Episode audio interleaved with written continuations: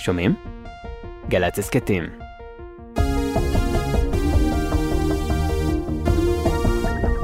אחרי החדשות, שש בשישי.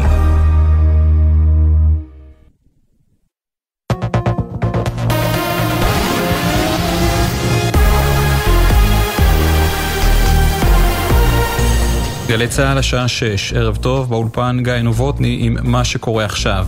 צה"ל הודיע כי יבחן את משמעויות מכתב אנשי המילואים הפעילים בחיל האוויר, בו הודיעו כי לא ישרתו במילואים אם החקיקה המשפטית לא תיעצר.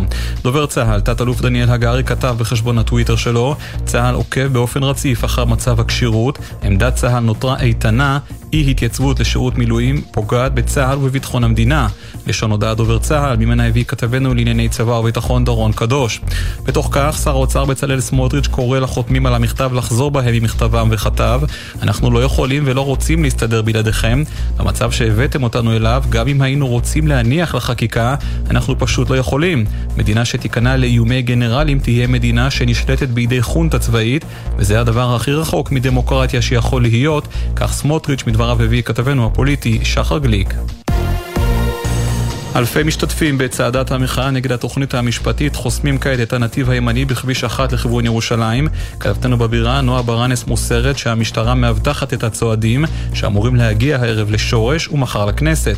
מפכ"ל המשטרה, רב ניצב יעקב שבתאי, שנפגש מוקדם יותר עם המוחים, אמר שוטרי משטרת ישראל ימשיכו לאפשר מחאה במדינה דמוקרטית, אך המשטרה לא תאפשר פגיעה בשגרת החיים ולא תאפשר חסימת צירים. כך המפכ"ל מדבריו הביאה כתבתנו אנה פינס. כתבנו לענייני לענייני כלכלה ישראל פישר מוסר שפורום העסקים הבכירים עורך כעת קבלת שבת באוהל המחאה בכנסת, לשם הגיעו לראשונה מנכ"ל בנק לאומי חנן פרידמן ומנכ"ל בנק הפועלים דוב קוטלר, שקראו לממשלה לעצור את החקיקה והזהירו מנזק בלתי הפיך לכלכלה. בהפרת סדר אלימה שהתרחשה היום בכפר בית עומר באזור גוש עציון נפצעו קל קצין צה"ל במילואים ושני לוחמי מג"ב. הקצין נפגע מרסיסי מטען חבלה שהושלך לעבר הכוח ופונה לקבלת טיפול בבית חולים ולוחמי מג"ב שנפגעו מיידוי אבנים טופלו במקום והמשיכו בפעילות. הלוחמים הגיבו באמצעים לפיזור הפגנות. לוחם מג"ב הגיב בירי לעבר החשוד שהשליך מטען. בהפרת סדר נוספת בכפר אום ספה בבנימין פלסטיני נהרג לאחר שעם חשודים נוספים יידה אבנים לעבר הכוחות והם הגיבו בירי ופגעו בו. תאונות הדרכים, רוכב גלגינוע, קורקינט חשמלי בן 41 נפצע קשה לאחר שהתהפך ביבנה. צוות מד"א פינה אותו לבית החולים שיבא בתל השומר עם חבלת ראש כשהוא מורדם ומונשם. בכביש 50 במחלף בן ציון, רוכב אופנוע בן 20 נפצע קשה לאחר שהחליק, הוא פונה לבית החולים הדסה עין כרם. בסכנין, רוכב אופניים בן 10 נפצע קשה לאחר שככל הנראה החליק במהלך רכיבה. כתבנו בחיפה קובי מנדל מוסר שהוא פונה למרכז הרפואי לגליל בנהריה. ובירושלים, שלושה בני אדם נפצעו בינוני וקל בתאונה בין שני כלי רכב. הפצועים פונו לבתי החולים הדסה עין כרם והדסה הר הצופים בבירה. מזג האוויר לסוף השבוע, הטמפרטורות תהיינה ללא שינוי ניכר, עומסי חום כבדים יוסיפו לשרור באזורים רבים. אלה זמני כניסת השבת, פרשת דברים, שבת חזון, בירושלים ב-7 ו-3 דקות, בתל אביב ב-7.26, בחיפה ב-7 ו-16 דקות, ובבאר שבע תיכנס השבת ב-7.24. ואלה זמני יציאת השבת מחר, בירושלים ובבאר שבע ב-8.24, בתל אביב ב-8.26, ובחיפה תצא השבת מחר ב-8.28. לכל מאזיננו שבת שלום, אלה החדשות.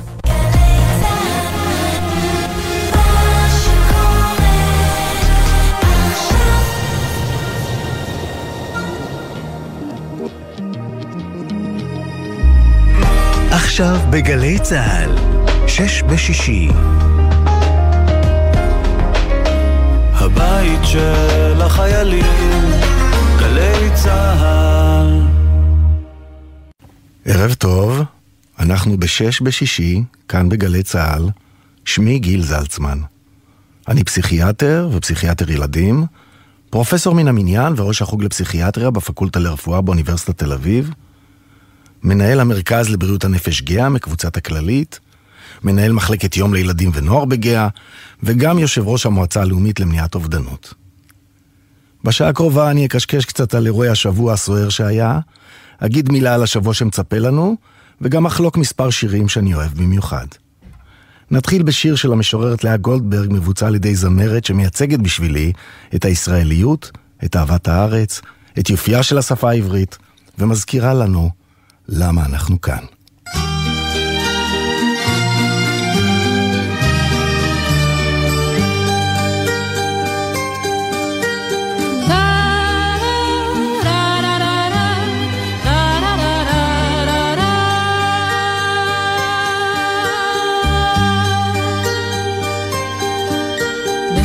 שלי, ארץ נוי אביונה, למלכה אין בית, למלך אין כתר, ושבעה ימים אביב בשנה, וסגריר וגשמים כל היתר, אך שבעה ימים הורדים פורחים, ושבעה ימים הטללים זורחים, ושבעה ימים חלונות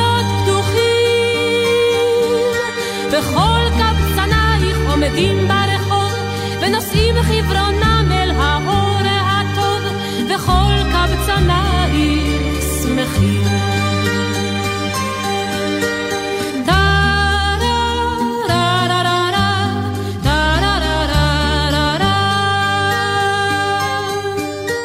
בכורה שלי, ארץ נוי אביונה, למלכה אין בית. למלך אין כתר, רק שבעה ימים חגים בשנה, ועמל ורעב כל היתר, אך שבעה ימים הנרות ברוכים, ושבעה ימים שולחנות ערוכים, ושבעה ימים הלבבות פתוחים. וכל קבצנייך עומדים בתפילה, ובנייך בנותייך חתן אחים.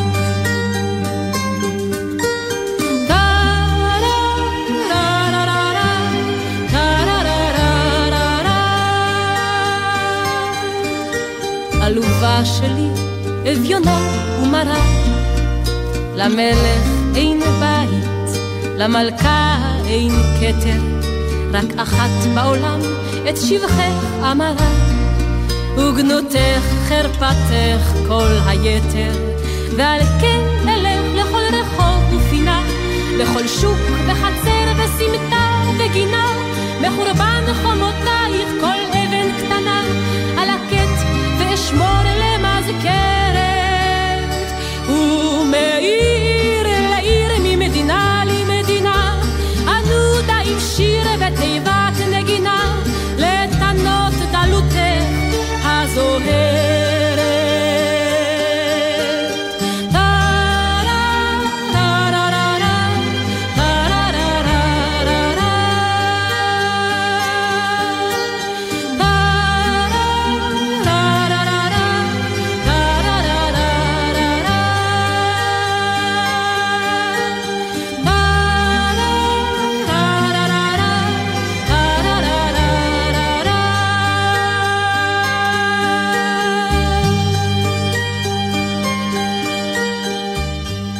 השבוע אמר לי אבי בן ה-88, כשצפינו יחד בחדשות, אם המדינה הייתה מגיעה אליך למיון בגאה, היית מאשפז אותה בכפייה.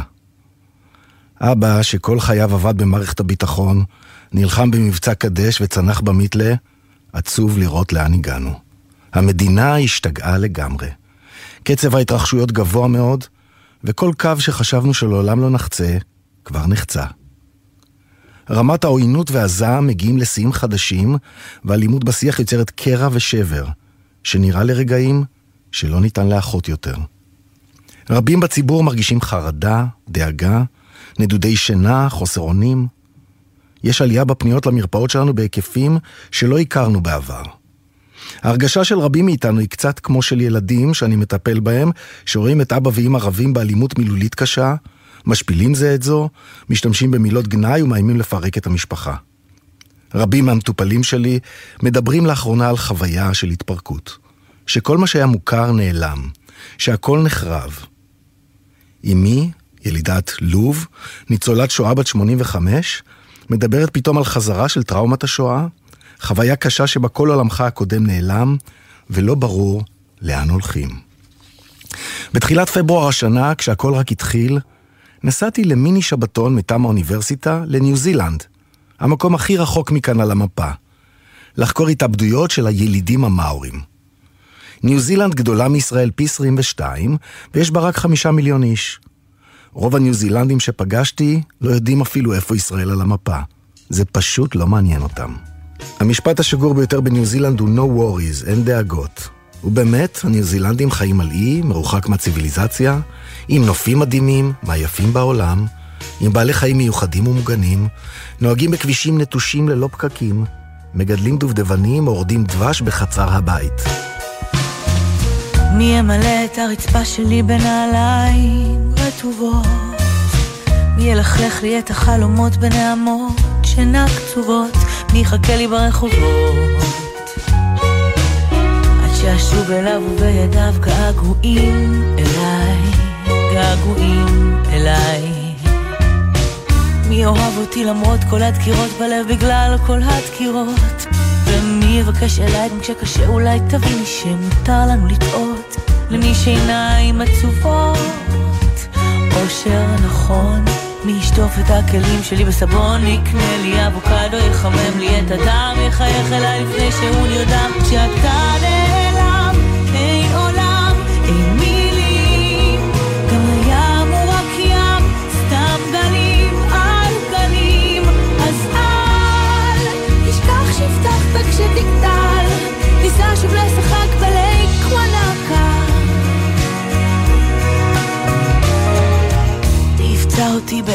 ייתן את התשובה הלא פשוטה. ומי יטגן את הבצל צהוב שרוף חצי שקוף? בדיוק כמו שאתה, מי עוד עושה אותי שקטה? היית רעש מושלם, היית רעש מושלם, היית לי רעש מושלם, היית רעש מושלם, היינו רעש מושלם. כשאתה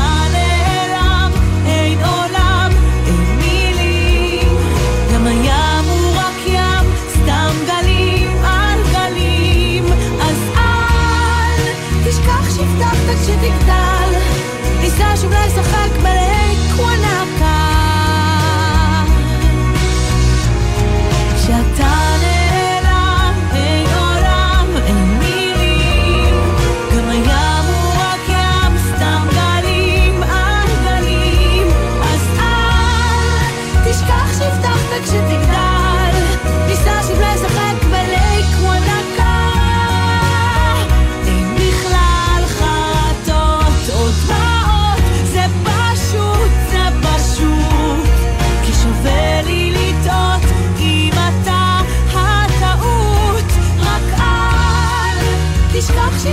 כשתגדל ניסה שוב לשחק בלייק וואנקה רק שנינו וארסל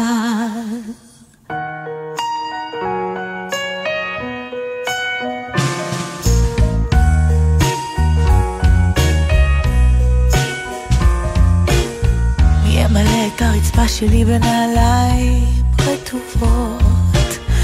ילכלך לי את החלומות בנעמות שינה קצובות? מי יחכה לי ברחובות? מי יחכה לי?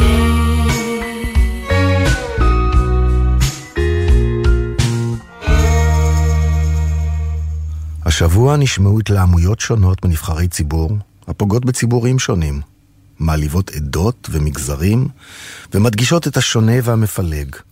רוחות של הדרה, אפליה, שנאת השונה, האחר, פגיעה במיעוט ופגיעה בחלש, נשמעות בכל המדיות כל היום. לא יכולתי שלא להיזכר שוב בסיפורם של הילידים המאורים. אחת החידות בתחום המחקר שלי של התנהגות אובדנית היא התופעה של התאבדויות הילדים המאורים. המאורים הגיעו בקייקים פרימיטיביים מהאיים הפלפונזיים לפני 900 שנה, ויישבו את שני האיים של ניו זילנד שכף רגל אדם לא דרכה בהם קודם. ב-1840 הגיע קפטן קוק הבריטי לניו זילנד ונתקל בילידים המאורים. אחרי מספר קרבות המאורים נכנעים לצבאות המלכה הבריטית, וחמישים הצ'יפים חותמים על הפסקת אש, וחותמים על ברית עם האנגלים. הברית שנרשמה באותיות אנגליות בשפה המאורית משאירה לצ'יפים המאורים את השליטה המלאה באדמות. אלא שבגרסה האנגלית של אותה ברית, נכתב שכל ניו זילנד היא רכושה של מלכת אנגליה, ולמעשה עד היום מלך ניו זילנד הוא מלך אנגליה.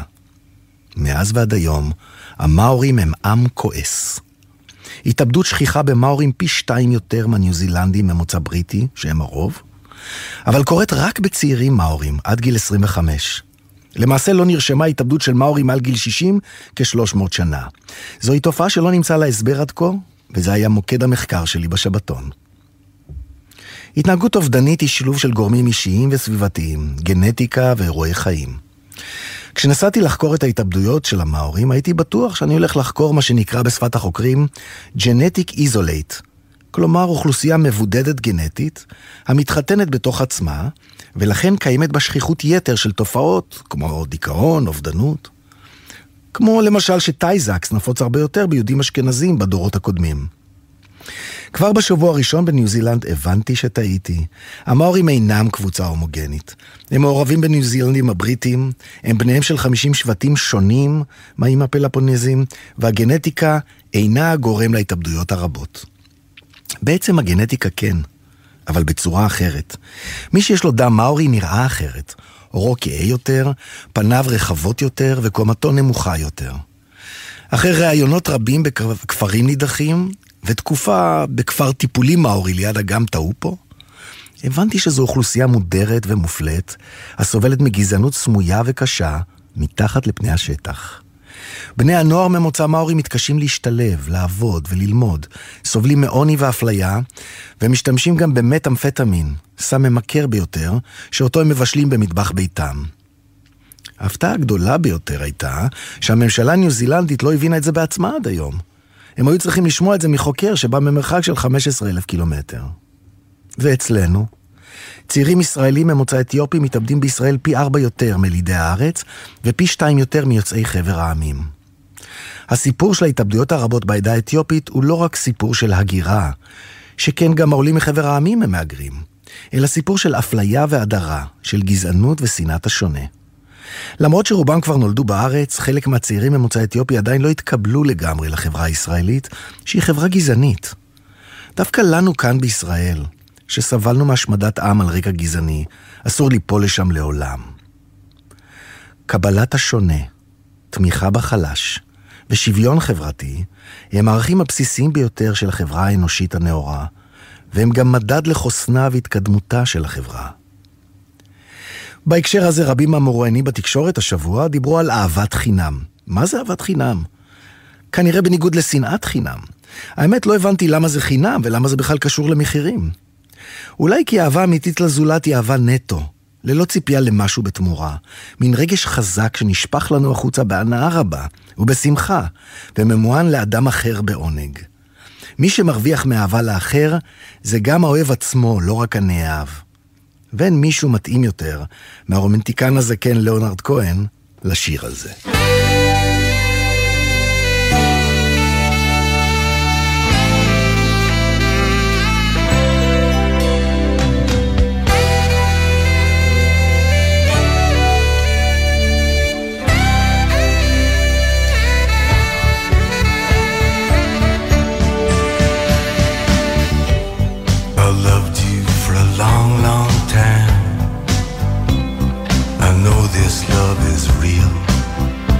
don't matter how it all went wrong.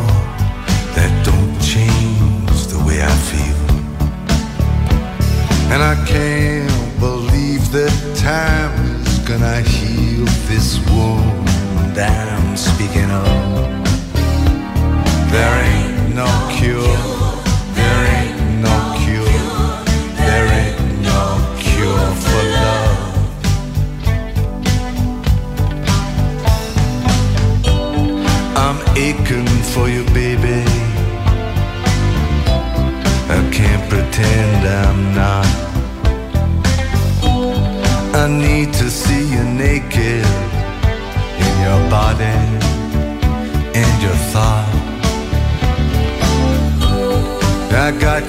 однако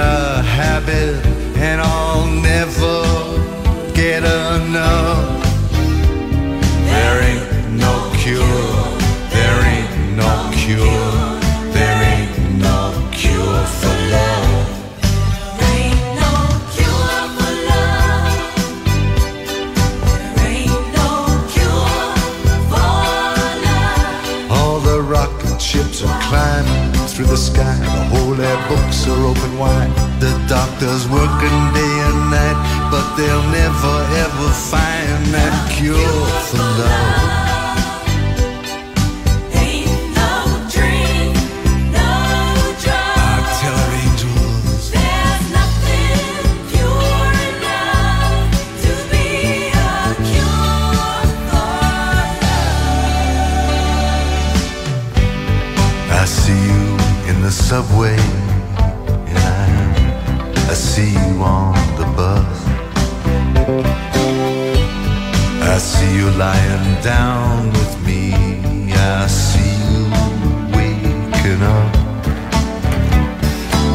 Your hand.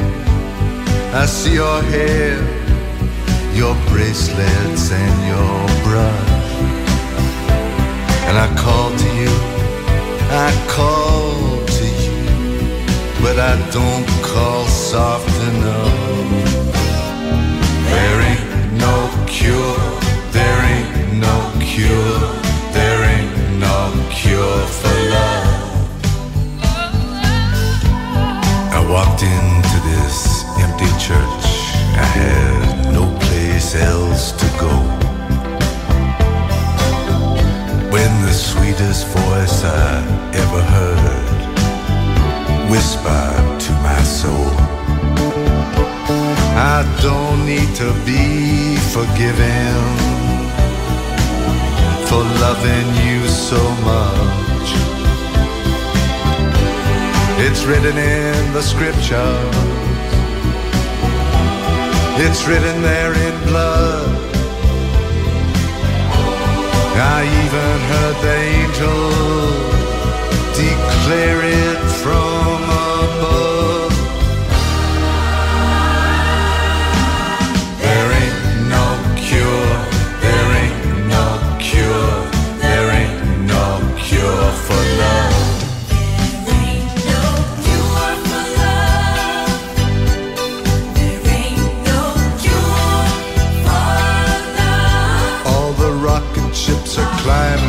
the sky. The holy books are open wide. The doctors working day and night, but they'll never ever find that cure. That cure for love.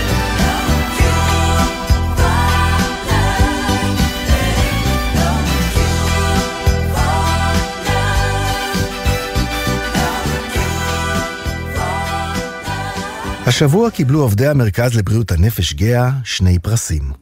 בית החולים המיוחד המצטיין בכללית, ומקום ראשון בסקר חוויית השירות בבתי החולים הפסיכיאטריים בישראל שעשה משרד הבריאות ב-12 מרכזים בבריאות הנפש. חברה חיצונית בלתי תלויה ראיינה מאות מאושפזים במחלקות הסגורות והפתוחות בישראל, בכל בתי החולים, ושאלה על יחס, שירות, תנאים ואיכות הטיפול. הפרס על חוויית השירות מרגש אותנו במיוחד, כי הוא הדבר החשוב לנו ביותר. לתת למתמודדי הנפש בגאה את היחס המכבד ביותר, והשירות האיכותי ביותר ברגעיהם הקשים. כ-30% מהאוכלוסייה סובלים, סבלו או יסבלו מקושי נפשי המצריך טיפול. למרות שהפרעות ומחלות נפשיות נפוצות, הן סובלות מסטיגמה קשה. מתמודדי הנפש בישראל הם הציבור המוחלש ביותר במערכת הבריאות. רוב בתי החולים מיושנים וצפופים, המטופלים ישנים ארבעה עד שישה בחדר עם שירותים משותפים, התפוסה ברוב בתי החולים היא תמיד מעל 100%. מתמודדי הנפש המאושפזים אצלנו מתביישים במחלתם. חלקם נתמכי ביטוח לאומי אינם עובדים וסובלים גם במקרים מסוימים מתחייה של החברה ואפילו של המשפחה שלהם. להבדיל מאנשים אחרים עם מוגבלויות, הם סובלים מסטיגמה, לא מפגינים וחוסמים כבישים, הם לא מתראיינים בפריים טיים ולא צועקים בכנסת, גם המשפחות לא. אנחנו העובדים בתחום בריאות הנפש צריכים להיות להם לפה. בית החולים גאה שם על דגלו את המלחמה בסטיגמה, וכבר כעשר שנים פועל בדרכים שונות, למשל כמו השתתפותי בתוכנית הזו, לשבור את הסטיגמה ולתת במה לציבור שלם וסובל בחברה. אנחנו קוראים לפרויקט הזה פסיכיאטריה בג'ינס, ומנסים בכל מדיה ובכל דרך לפתוח את בית החולים לציבור ולחשוף סיפורים של מטופלים. אני חושב שזה די מצליח לנו. היום קשה לקבל כתבת צבע במוסף סוף שבוע, או להתקבל לתוכנית ריאליטי, בלי לחשוף קשיים נפשיים מהעבר או מההווה. כמו שאומרת דפנה בסטר, ראש עמותת הידידים של גאה, אל תתבייש, כי לכולם יש. כשאדם במצוקה הוא מתקשה למצוא מוצא. לפעמים שום פתרון לא נראה באופק. לשני הילדים שלי אני חוזר ואומר מאז שהיו קטנים, לכל בעיה יש פתרונות. פתרונות ברבים, לא פתרון אחד. לכל בעיה יש פתרונות. כי אם יש רק אחד, אז אם הוא ייכשל, אתה מרים ידיים. תמיד צריך יותר מפתרון אחד לכל בעיה. מקווה שגם בבית המחוקקים שומעים אותי עכשיו. לכל בעיה יש פתרונות. צריך לחשוב יצירתי, מקורי ומחוץ לקופסה. בהרצאות על התנהגות אובדנית לבני נוער אני אומר להם שהסטיגמה והבושה מונעת מאנשים ללכת לטפל בעצמם, ולפעמים זה נגמר במעשה קיצוני. אני חוזר ומשנן להם, לכו לקבל טיפול. אל תמותו מבושה. נשמע את איה קורם, איך מרגיש איש תובע. איך מרגיש איש תובע, מתגעגע מאוד לאוויר. מה חושב לעצמו איש תובע, שלמות לא נראה לו סביר. מה צריך לעשות איש תובע? לצעוק חזק עד שמישהו יבוא אף אחד לא שומע. הוא צריך להמשיך לקוות. ואם אף אחד לא שומע הוא צריך להמשיך לקוות. מה עושים כשנגמר כל הכוח? מחכים קצת ואז ממשיכים. איך אפשר להמשיך אם אין כוח? איש תובע מוצא לו דרכים, ואם לא תחזור שוב הביתה, אני לא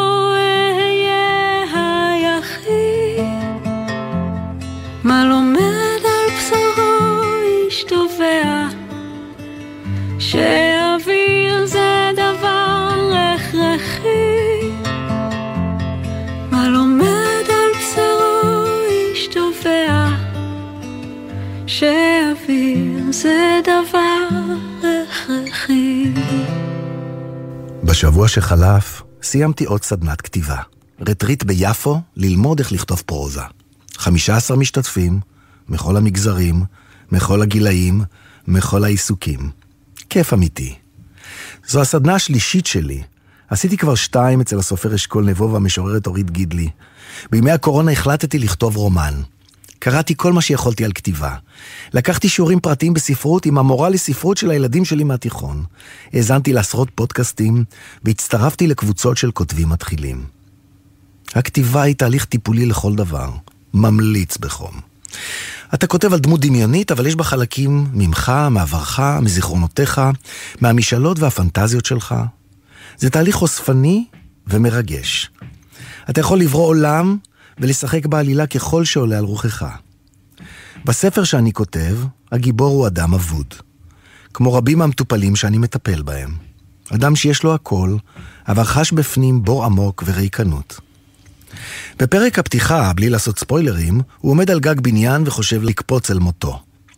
ברגע האחרון הוא מחליט לדחות את ההחלטה, ויוצא למסע פנימי של גילוי וצמיחה. יש דרכים רבות לטפל בעצמך.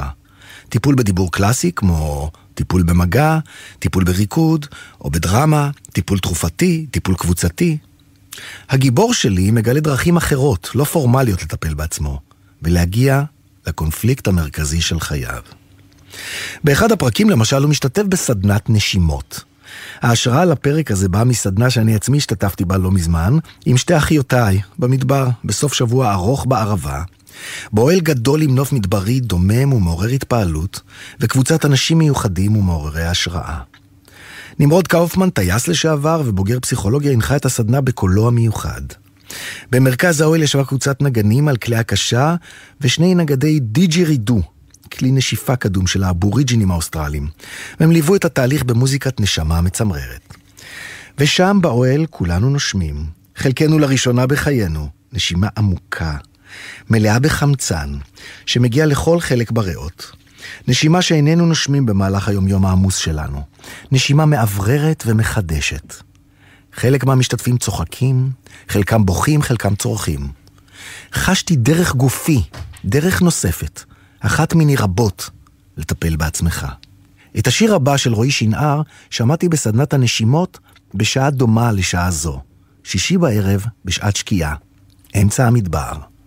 הוא מצטט תפילה אינדיאנית עתיקה, איה, והמילים שעדיין מלוות אותי, איך לבטא את מה שבלב אל מול כל מה שאני אוהב וכל מה שאני כואב.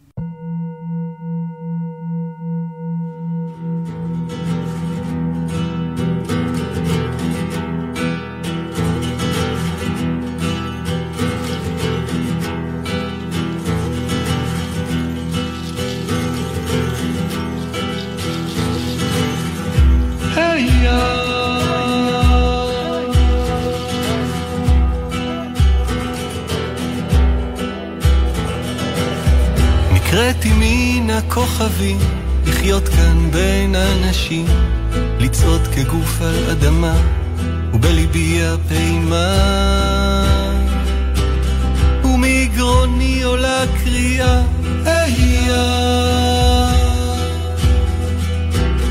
איך לבטא את שבלב, אל מול כל שאני אוהב, ולמול כל שאני כואב, וכשכולי השאלה אז בתוכי עולה תשובה, היה.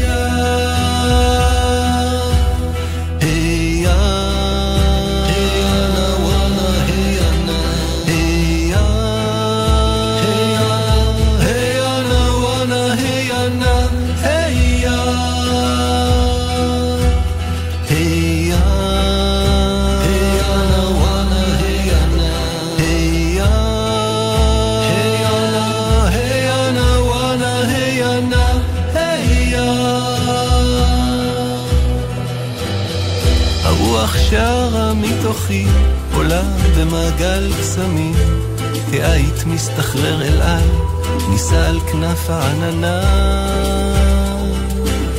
מתוך מקטרת התפילה, אהיה. המים ממיסים אותי, להיות תנועה, להיות צלילים, להיות מילים ומנגינה, להיות כלי נושא שירה.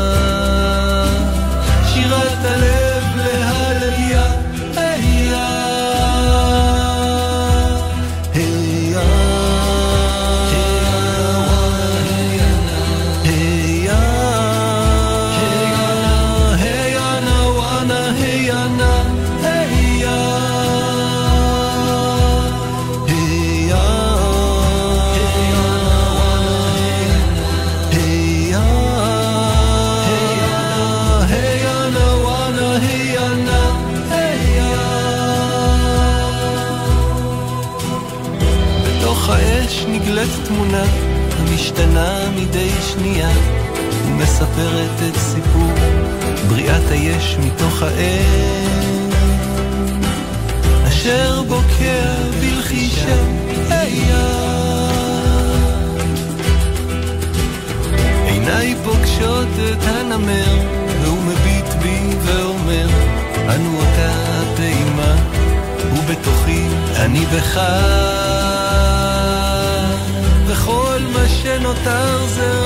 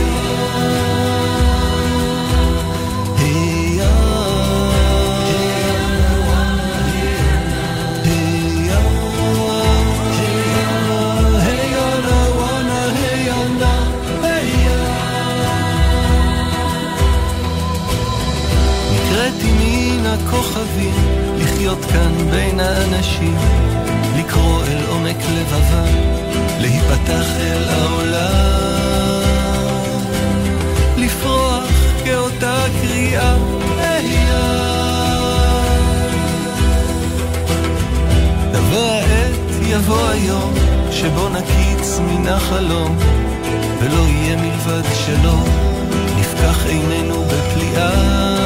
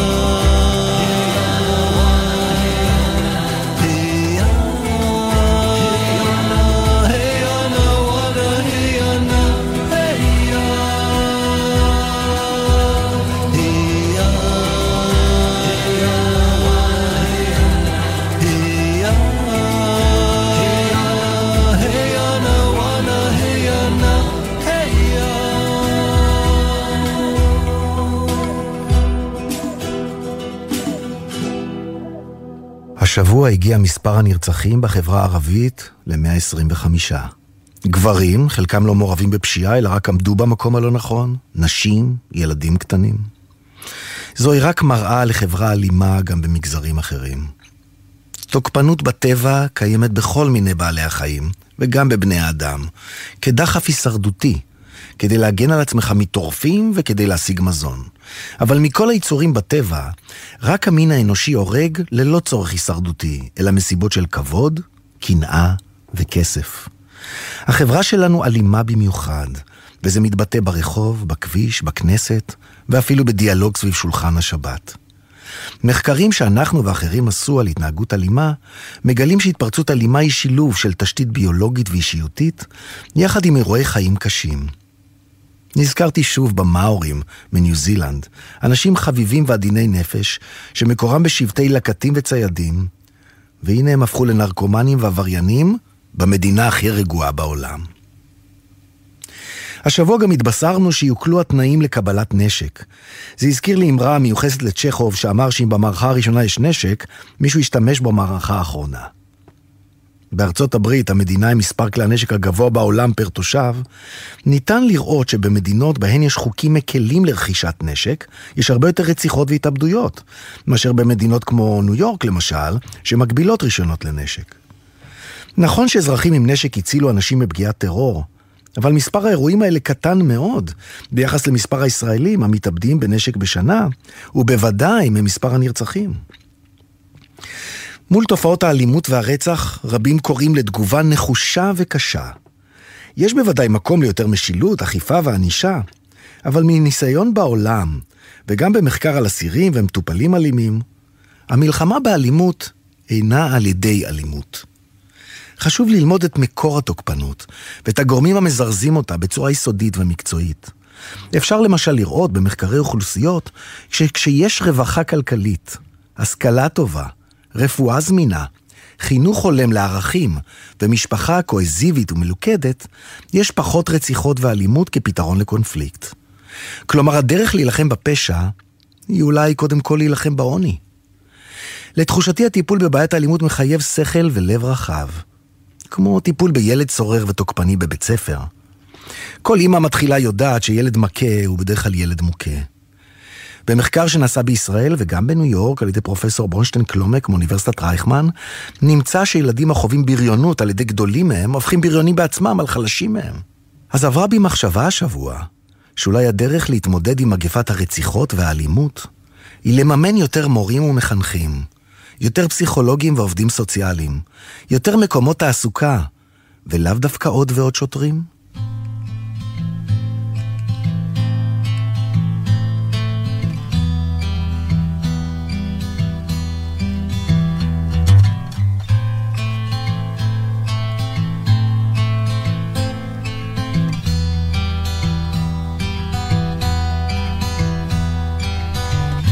Oh, I beg you. Can I follow? Oh, I ask you. Why not always be the ocean where unravel? Be my only, be the water where I'm waiting. You're my river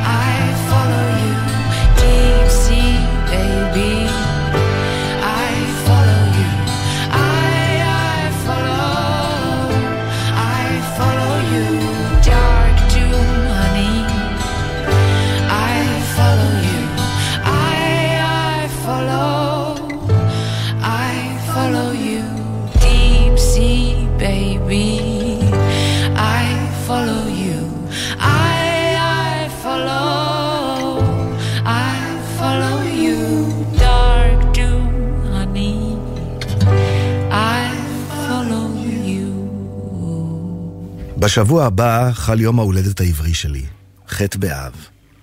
יום לפני ט' באב, חורבן הבית. לפי איך שזה נראה כרגע, מחכה לנו שבוע סוער מאוד. רבים מרגישים מתח רב, חרדה, ואף מבטאים תחושה של חורבן הבית השלישי. רבים מתייעצים איתי מה לעשות עם עוצמת החרדות.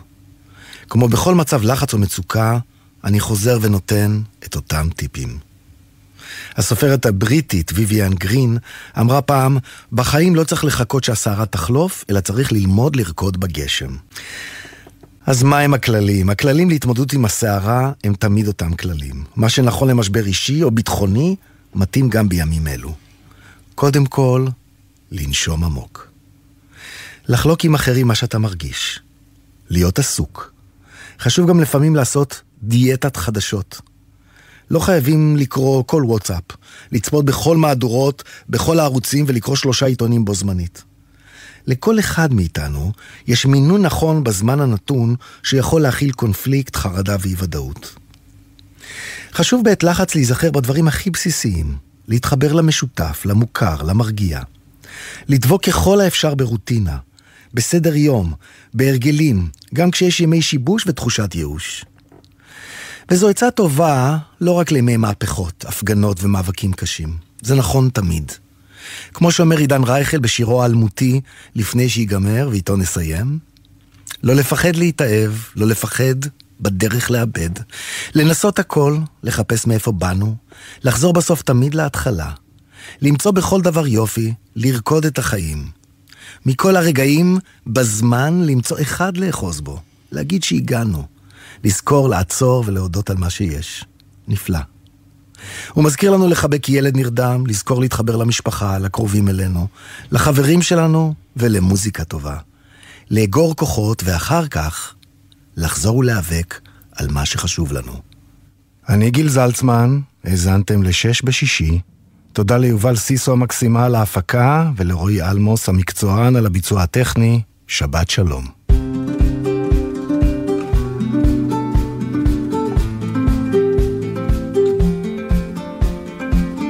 לא לפחד להתאהב, שיישבר הלב, לא לפחד בדרך לאבד.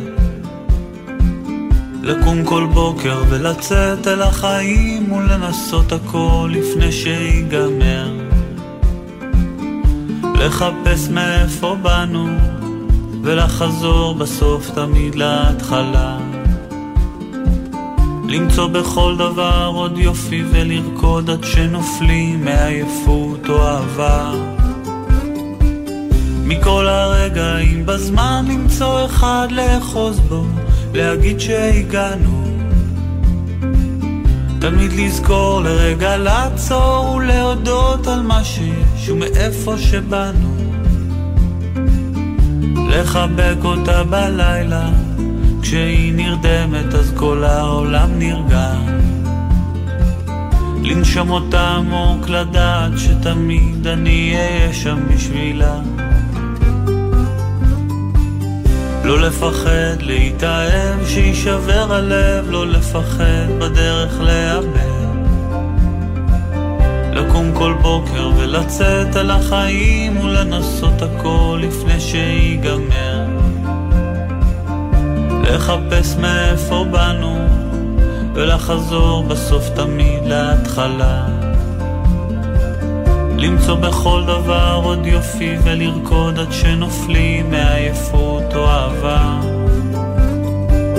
מכל הרגעים בזמן למצוא אחד לאחוז בו להגיד שהגענו תמיד לזכור לרגע לעצור ולהודות על מה שיש ומאיפה שבאנו. לחבק אותה בלילה כשהיא נרדמת אז כל העולם נרגע. לנשום אותה עמוק לדעת שתמיד אני אהיה שם בשבילה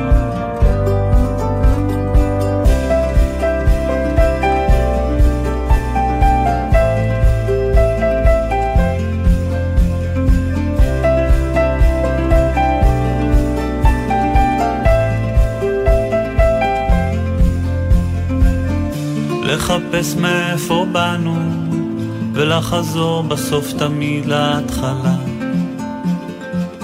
למצוא בכל דבר עוד יופי ולרקוד עד שנופלים מעייפות או אהבה. מכל הרגעים בזמן למצוא אחד לאחוז בו להגיד שהגענו. תמיד לזכור לרגע לעצור ולהודות על מה שיש ומאיפה שבאנו לחבק אותה בלילה. כשהיא נרדמת אז כל העולם נרגע. לנשום אותה עמוק לדעת שתמיד אני אהיה שם בשבילה. מכל הרגעים בזמן למצוא אחד לאחוז בו להגיד שהגענו. תמיד לזכור לרגע לעצור ולהודות על מה שיש ומאיפה שבאנו לחבק אותה בלילה. כשהיא נרדמת אז כל העולם נרגע. לנשום אותה עמוק לדעת שתמיד אני אהיה שם בשבילה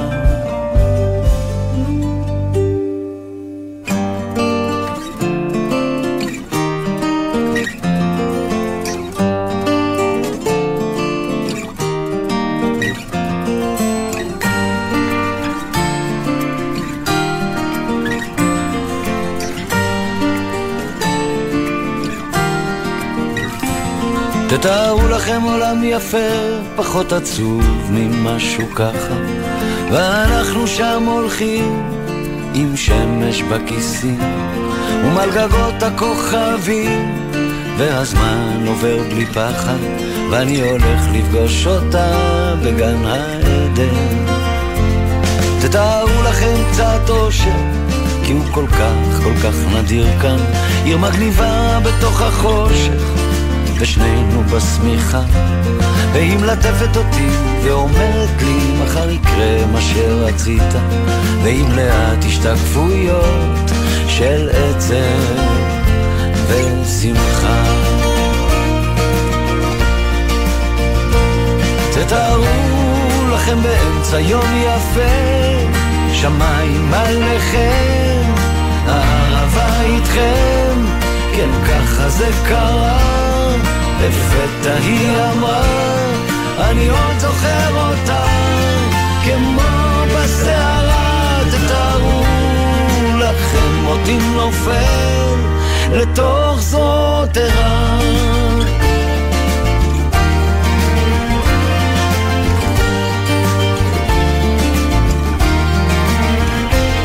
תתארו לכם עולם פשוט, חדר ללילה, בית בגשם, ריחות עצים מלאים בתות, ושנינו שיכורים. אם ניפרד אני אמות, היא לוחשת וגועשת, תתארו לכם עוד הזדמנות לחזור פתאום לנעורים. תארו לכם את החיים זזים אחורה וקדימה. מה שחסר שהוא מתעלה מה שהיה פתאום ישנו. ואני מביט לתוך עיניה ונגנב בכוח פנימה. תתארו לכם אותנו מגשימים את כל החלומות.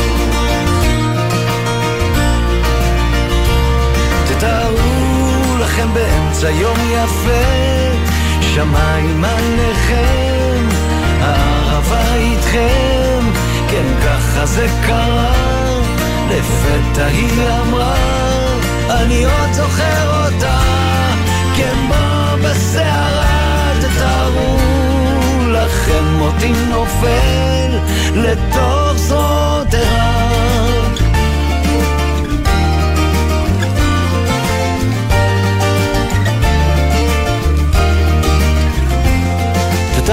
לכם עולם יפה, פחות עצוב ממשהו ככה, ואנחנו שם הולכים עם שמש בכיסים. תתארו לכם עולם יפה, היא בתוך החושך, עולם פשוט, תתארו לכם קצת אושר.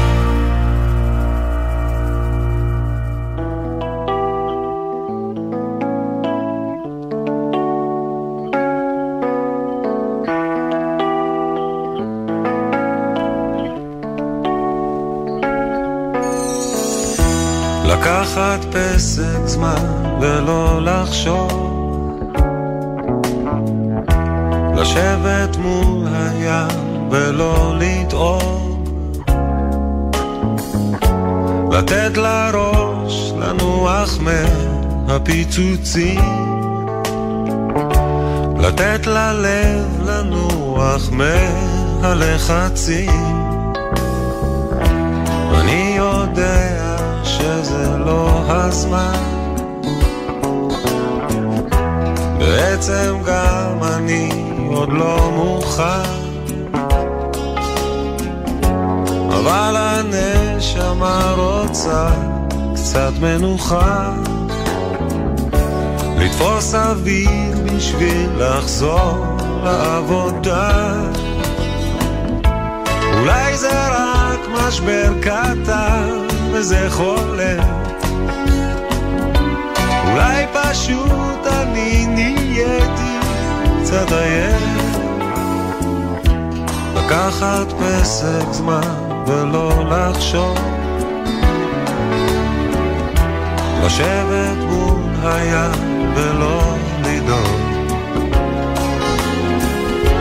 לתת לראש לנוח מהפיצוצים לתת ללב לנוח מהלחצים. אולי זה רק משבר קטן וזה חולם אולי פשוט אני נהייתי קצת עייף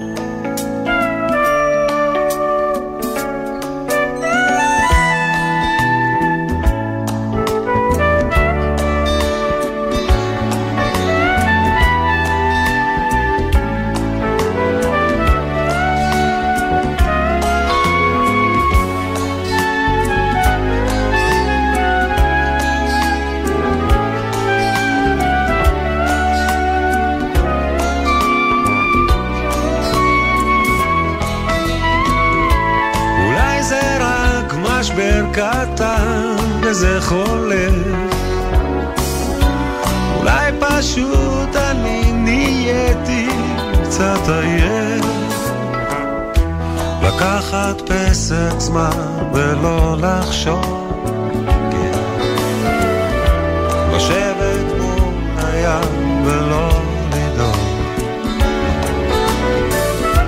לקחת פסק זמן ולא לחשוב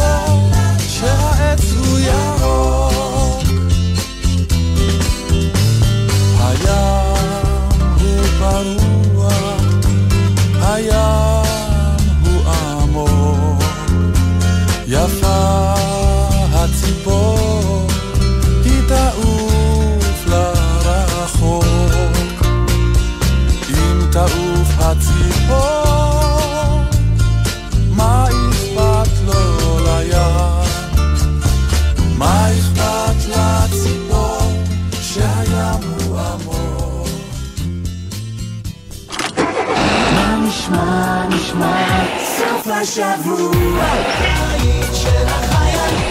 גלי צהל כל הזמן אבא, הוא התחיל. אבא, תגיד לו שיחזיר לי את זה. משעמם מתי כבר מגיעים? הוא לקח לי. מוכר לכם?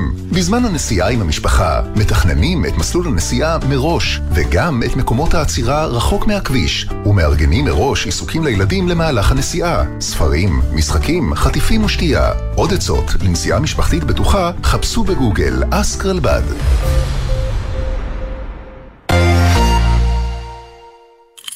עם מי הייתם רוצים לשבת לקפה? קפה כזה של שבת בבוקר.